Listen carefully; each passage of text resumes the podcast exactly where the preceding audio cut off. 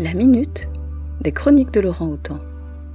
Aujourd'hui, on vous parle des idées de lecture pour rendre votre vie plus slow d'Alice.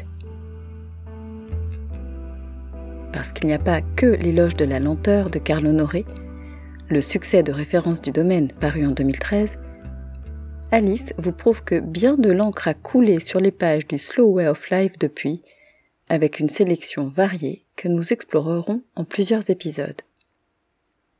Cette première partie s'intéresse à l'organisation du monde du travail. L'insoutenable productivité du travail, c'est le titre de l'essai de Mireille Bruyère aux éditions Le Bord de.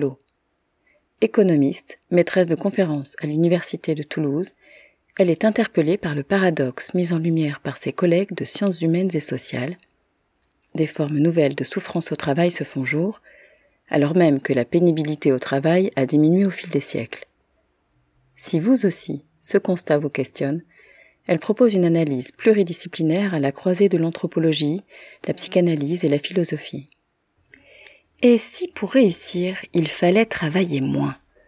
Si vous ne comptez plus le nombre de fois vous avez frôlé le burn-out, si vous vous imposez un rythme intenable, si vous vous êtes déjà réveillé au milieu de la nuit, craignant de ne jamais venir à bout d'un projet, d'une idée, alors ce livre est pour vous.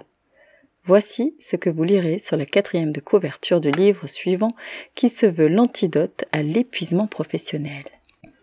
Overbooké. Comment se libérer du culte de la productivité chez Duno de Rafa Arfouche. L'auteur, anthropologue du numérique et consultante en stratégie digitale, est aussi enseignante en innovation et business models émergents à Sciences Po Paris. Elle propose dans cet ouvrage de repenser durablement la façon dont nous travaillons pour nous affranchir de nos croyances professionnelles toxiques. Dans la foulée, peut-être vous jetterez-vous dans J'arrête de travailler, les clés du frugalisme de Gisela Enders. Le frugalisme, c'est ce mouvement originaire des États-Unis qui consiste à prendre une retraite très précoce en s'assurant une indépendance financière par divers moyens, tels les placements financiers et une modification de sa consommation, bien entendu. Les témoignages de ces personnes ayant réorganisé toute leur vie pour ne plus dépendre de l'argent et se libérer de la recherche perpétuelle de moyens d'en gagner vous inspireront peut-être.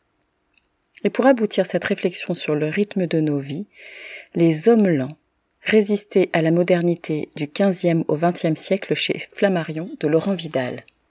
Ce titre ne laisse pas indifférent car il n'est pas facile de remettre en question la pensée dominante, estime l'auteur.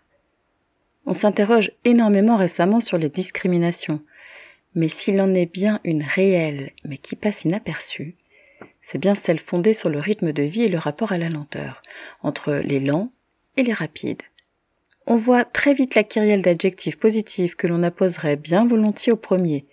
Mou, inutile, tandis que les seconds récolteraient les éloges, rapides, efficaces et précis. Laurent Vidal, enseignant-chercheur à l'Université de La Rochelle, rappelle que c'est l'époque moderne et industrielle qui a érigé la vitesse en vertu et inventé un vice, celui de la lenteur. Il propose sa vision de l'histoire et des forces de ces individus mis à l'écart par l'idéologie du progrès.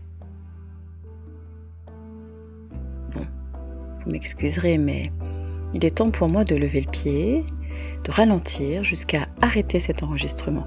Et pourquoi pas d'aller lire dans ma cabane en bois Les chroniques de Laurent Houtan sont un podcast des bibliothèques de la ville de Lausanne.